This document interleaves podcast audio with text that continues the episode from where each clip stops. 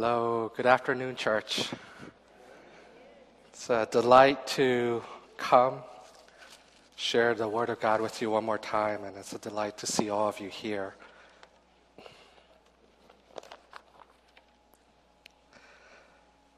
As many of you know, Easter is just around the corner, right? It's a time for us to kind of um, remember Jesus' death on the cross for us, for our sins, and it's also a time for us to celebrate um, his resurrection. And it just simply means that Jesus rose from the dead, that he rose from the grave. Um, but for those who are familiar with the story of Jesus' death and resurrection, you also know that it was a time when pretty much all his disciples abandoned him. You knew that uh, it was one of his disciples, Judas, that actually betrayed him. You know that it was one of his closest disciples, Peter, who actually denied him up to how many times? Up to three times, right? And uh, this just all brings to mind the phrase, you may have heard this, that salvation is free, but discipleship comes at a cost. What does that mean? You know, for us, we know that we don't have to give up anything in order to receive God's saving grace, meaning His salvation.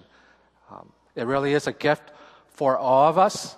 Uh, we don't have to, no matter how many good works that we do in this world, it's never going to be enough to earn um, salvation. We know that how? Because Ephesians 2, chapter 8, verse 9 says what? It says, uh, For it is by the grace of God you have been saved through faith. It is not um, uh, from yourselves, it is the gift of God, uh, not by works, so that no one can boast. Um, but at the same time, we also know that this um, Following Jesus may mean that we need to give up everything, and that's discipleship, and that's costly. Um, if you remember from last Sunday when Pastor Jason came to preach from us, the one thing that stood out for me uh, when he preached was uh, when he said that in this world there are more Christians than there are disciples of Jesus Christ.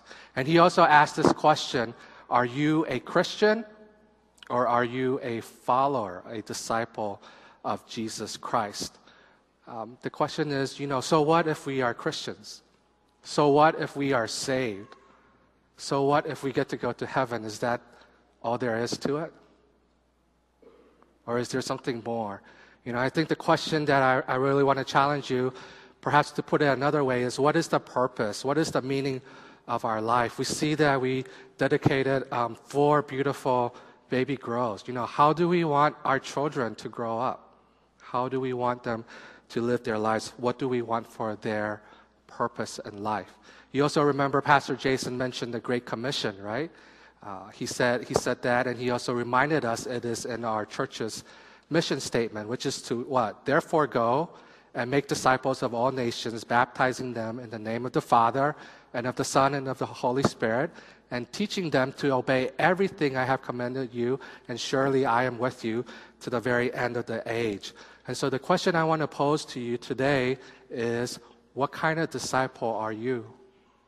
And what kind of disciples are you making? And our passage uh, this morning from Luke chapter 5, verse 1 to 11 will help us answer those questions. But let me pray for us before we continue on.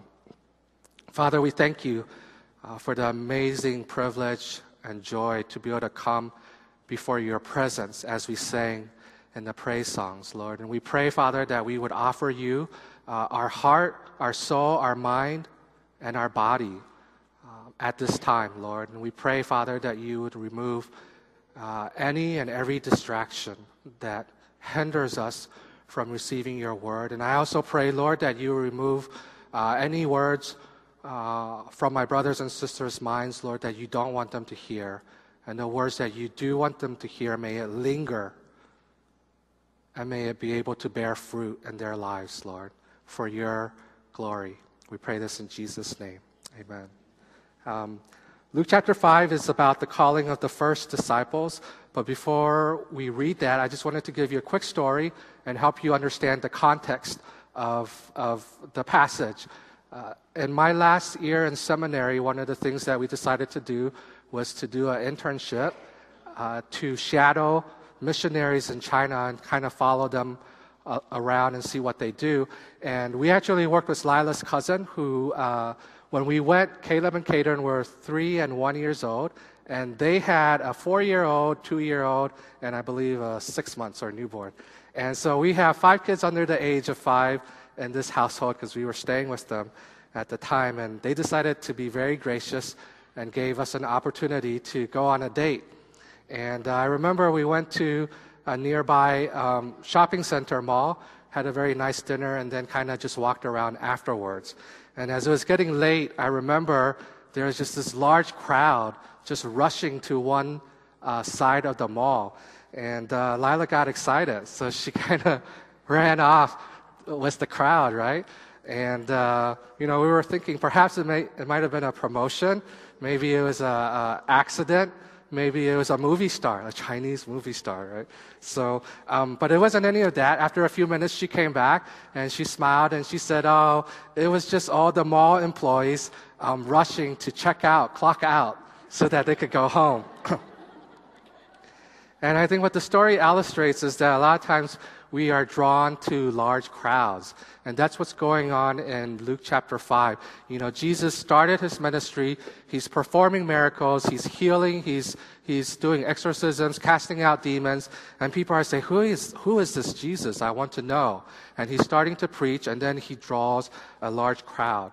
But we know that the hope of the people uh, ultimately is not in something uh, heavenly, is not with a heavenly perspective, but is with an earthly perspective. Because they were looking for a Messiah, true, but they were looking for a Messiah who would come in power and might, politically speaking, but not for their spirits and, and ultimately for heaven.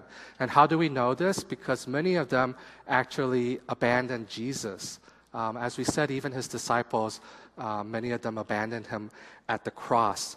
And I think the challenge for us uh, this today, as we look at this passage, is you know we need to ask ourselves too: Is our hope anchored in something that is earthly or something that is more? And are we going to give up when Christianity gets tough? You know, how will we respond? Um, and so ultimately, this passage is helping us to see that Jesus is looking for disciples. He's not looking for large crowds. So let me read it to you. I believe it's on the screen or will be on the screen, and you could follow in your Bibles as well. Uh, Luke chapter 5, verse 1 to 11. It says, One day, as Jesus was standing by the lake of Gennesaret, and that's simply the Sea of Galilee, with the people crowding around him and listening to the word of God, he saw at the water's edge two boats left there by the fishermen who were washing their nets. He got into one of the boats, the one belonging to Simon, and asked them to put out a little from shore. Then he sat down and taught the people from the boat.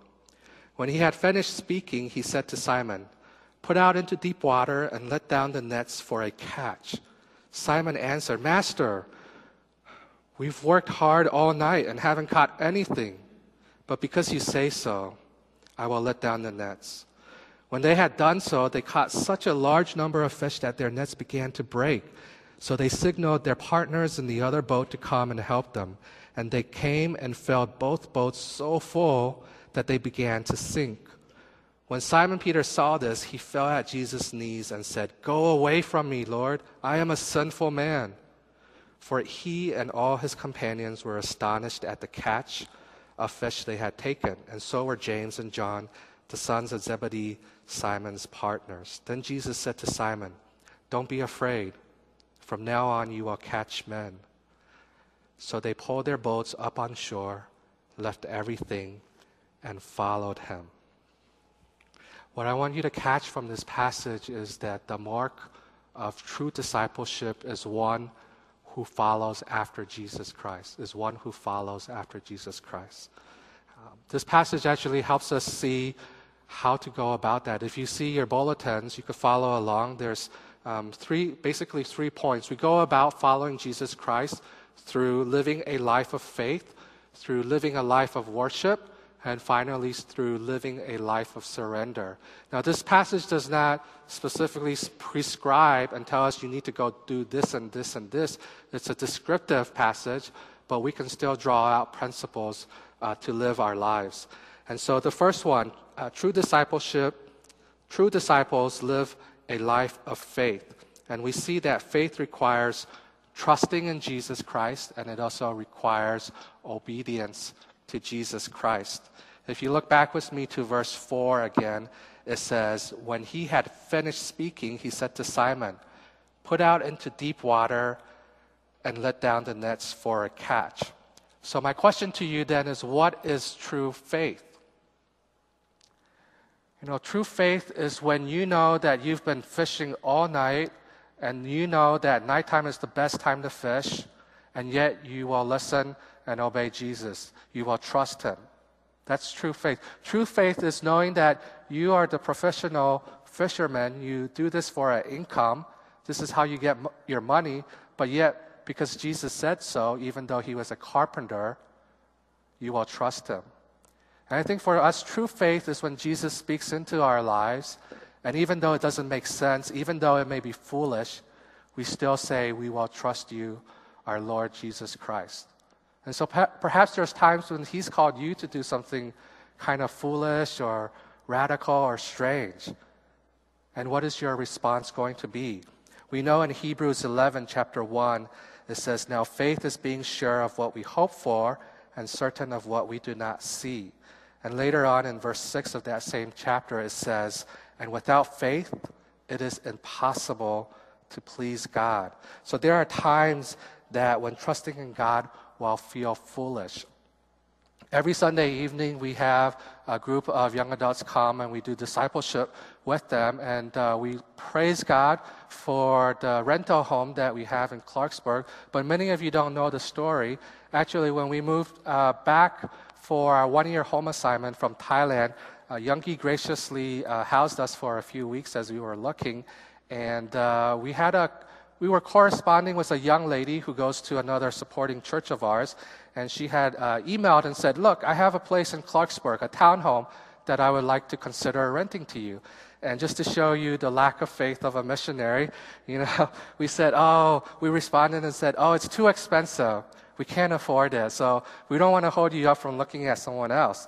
And so she came back and said, yeah, you know, the, the um, market, fair market value is like over 2000 And we said, yeah, it's way, it's way over our budget. And she emails back and says, well, I'd like to lower to this amount. Would you still consider it? And we said, it's still over our budget. Uh, you know, we're sorry, but we don't want to hold you up from looking at other people. And then the third time she emails back and she says, well, I would still like to consider you. Maybe we can talk when we set up a time.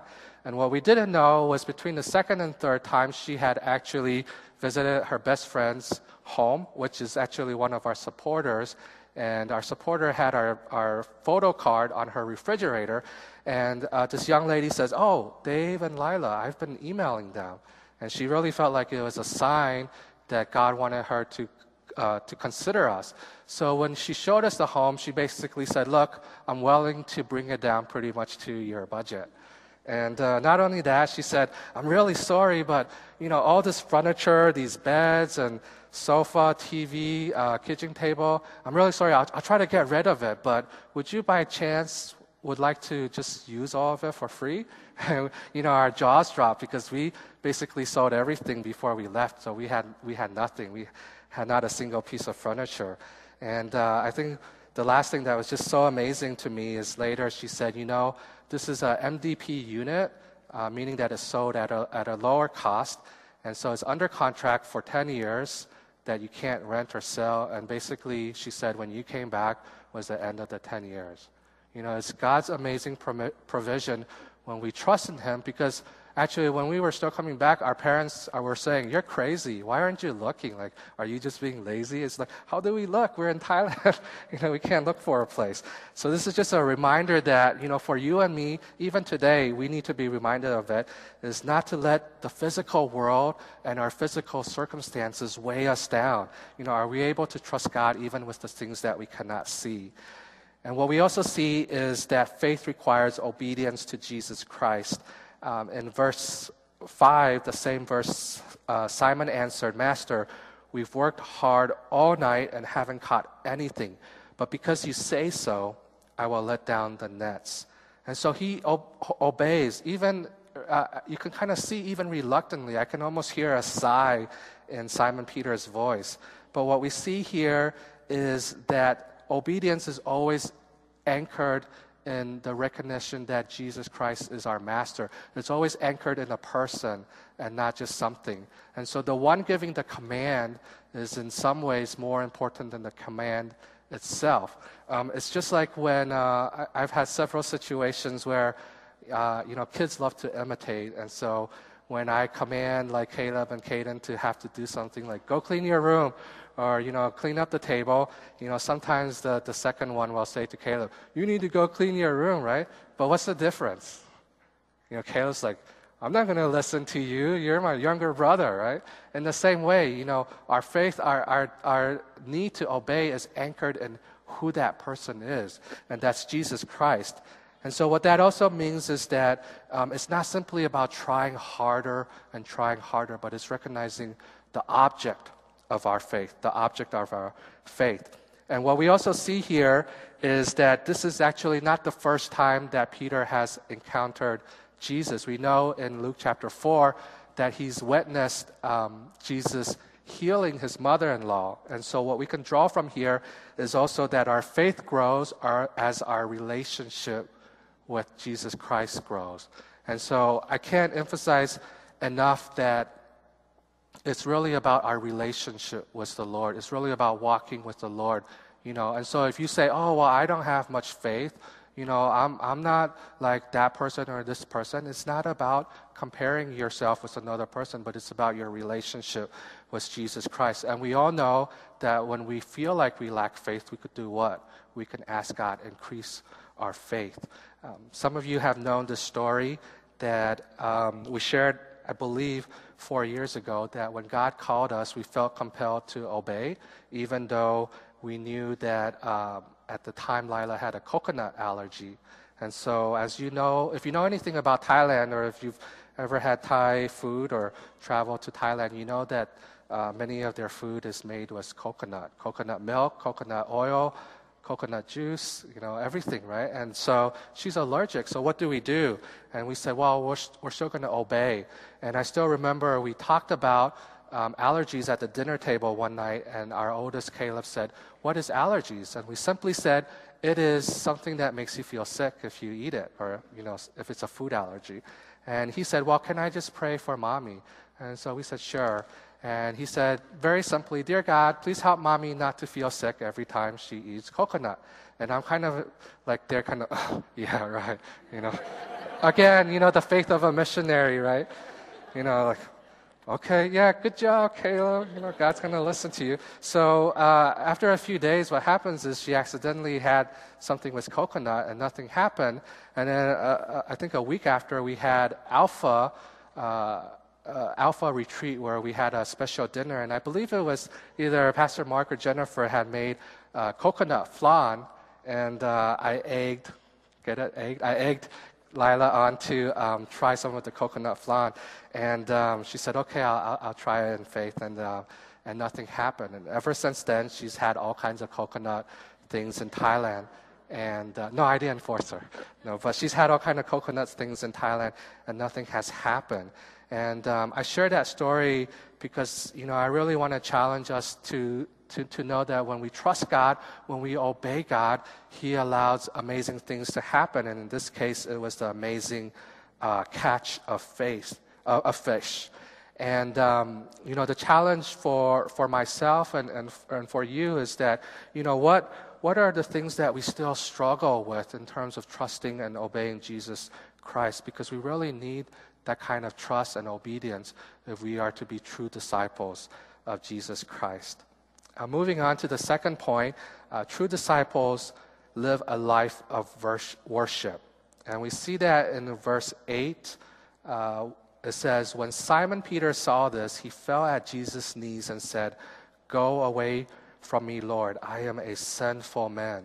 So we see worship um, through humility and also through being in awe of Jesus Christ. You know, one of the things I love is just being able to spend time and talk with um, new believers or, or young believers or even the term prodigal believers, those who kind of really messed up and, and came back to the Lord. And the reason is there's such a refreshing sense of humility in them because there's still this you know, I, I, I want to follow God, but I know I can mess up. I know that the sins I see around me, I myself can fall into it. And I think that's so refreshing because I think that's the attitude that Jesus wants every one of us to have. And the problem is, over time, we tend to become dull to uh, our sinfulness and we tend to become dull to the potential of falling into sin. And so I think Peter here uh, uh, sets an uh, amazing example of what it means to worship with humility. Because the first thing he does is he gives up, um, his, he recognizes where his heart is. He says basically that he's sinful and unworthy. How do we know that? Because he says that he is what? He calls himself what? A sinner. And so we know that sin basically creates a distance between God and us because God is holy and we are not.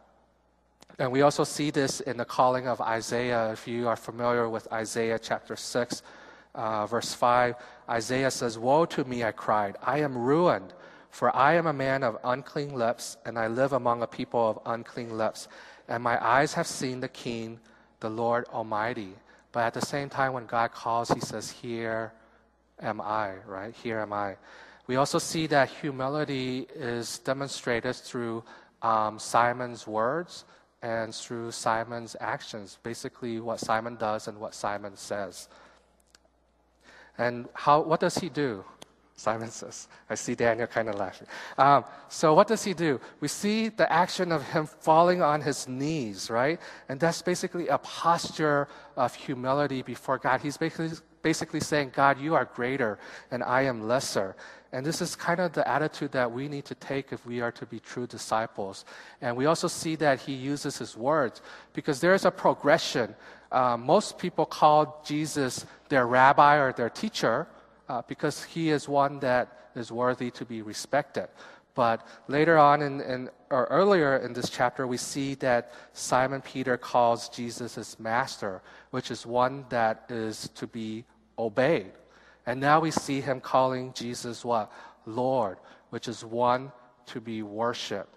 Um, if you know anything about Thai culture, you know that um, the king of Thailand is highly revered. Uh, he's actually the longest reigning monarch uh, that's um, still alive. And um, he's lifted up in, in Thailand. And I just wanted to share a quick story. Uh, there was one time that, um, a story about him. One time he went for a swim in the ocean, and uh, he was kind of uh, a little bit off offshore because of the currents. And he finally got on shore and was walking back to his home, and he was stopped by a guard, and the guard says, "I need you to show me your ID." And he said, "Well, I'm I'm only in my swimwear. I have no ID." And the guard's like, "But I still need you to show me your ID." And uh, he said, after feeling frustrated for a little while, he said to the guard, well, take out any money that you have in your wallet.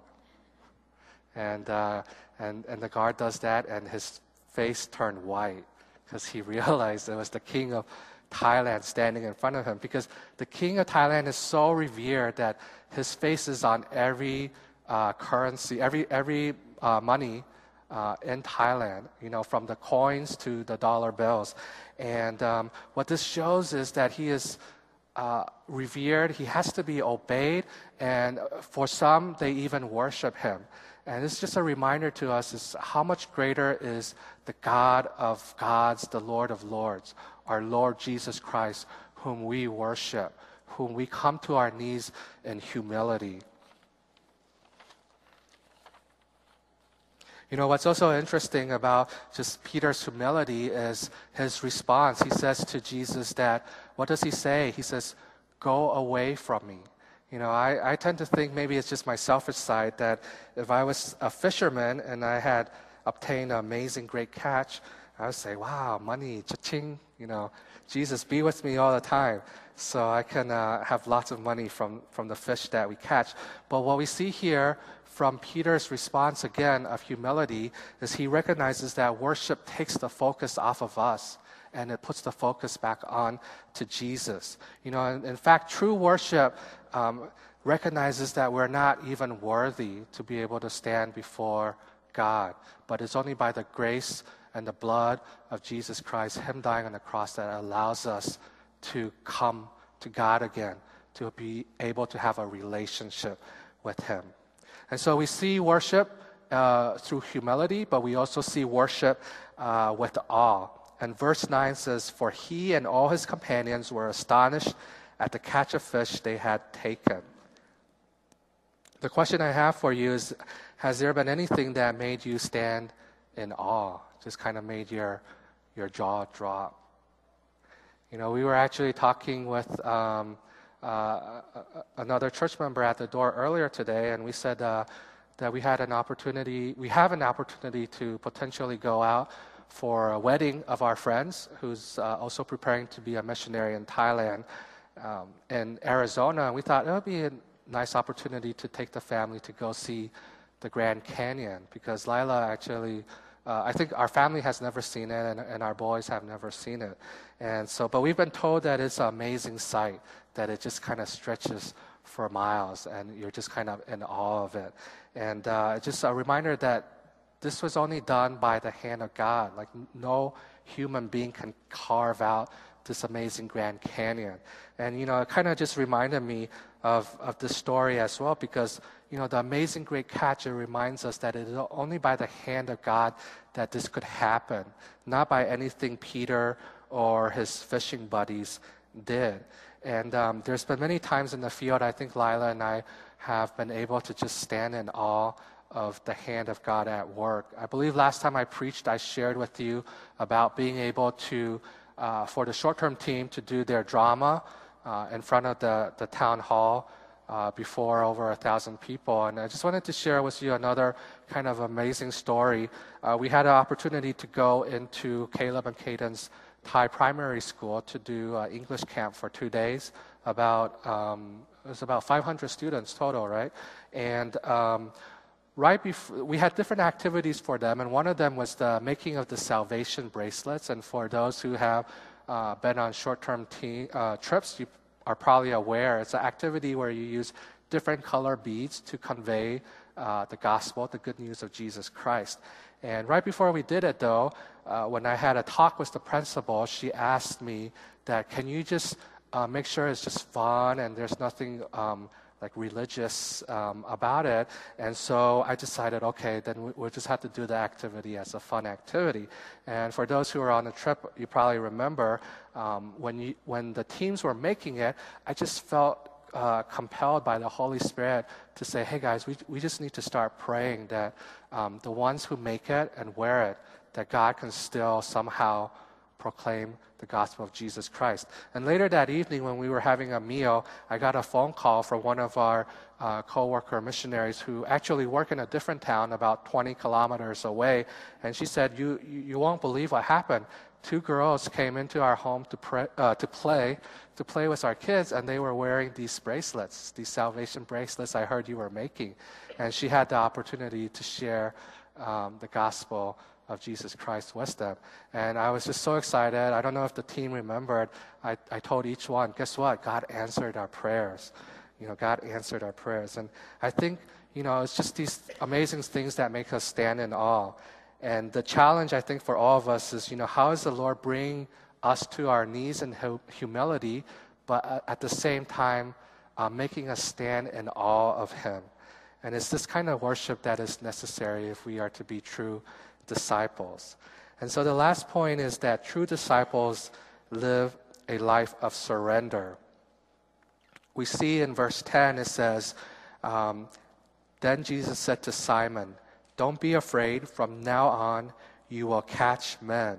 And so we see two forms of surrender here. We see that uh, Simon, Peter, and James and John, when they are called to be disciples, they actually surrender to the will of God but later on, we also see that they surrender everything of theirs.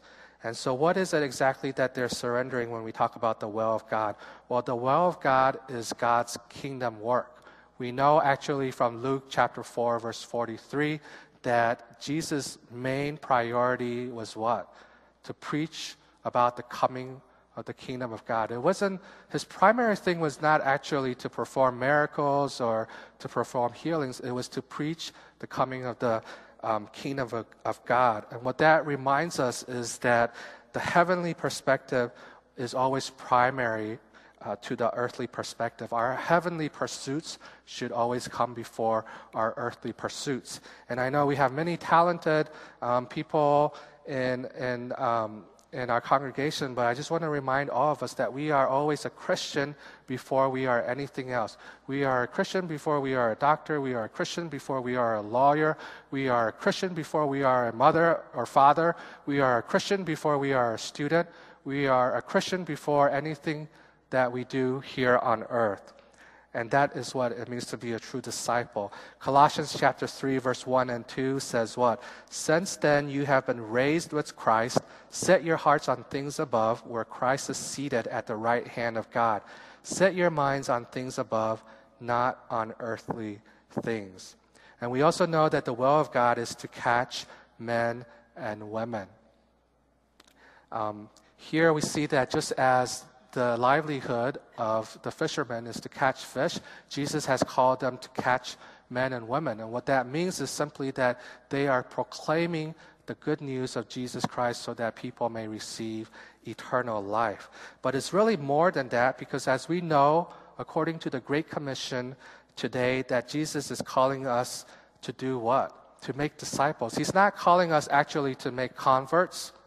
He's not calling us to go on missions, go to Thailand. He's not calling us to just go on a short-term trip every every summer. Although those are good things, and I encourage you to do that. But ultimately, all these things are done so that we can live a life of discipleship, and we can be able to disciple others through our lifestyle, through what we do. And this is what it means to be fishers of men and women. And so the, the final thing I just want to emphasize is that we surrender everything of ours.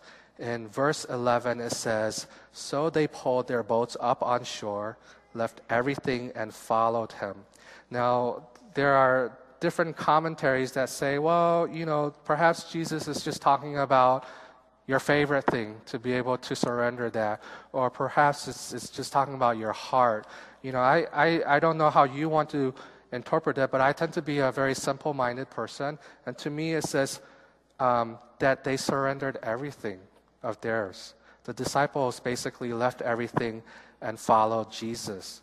And I think, I think that's a challenge for all of us. You know, what does that mean to leave everything and follow Jesus? You know, for them, I think the disciples recognize again that the heavenly is more important than the earthly. They recognize that there is a greater priority, greater purpose in their life. And this is another example, right, of a heavenly perspective instead of an earthly perspective.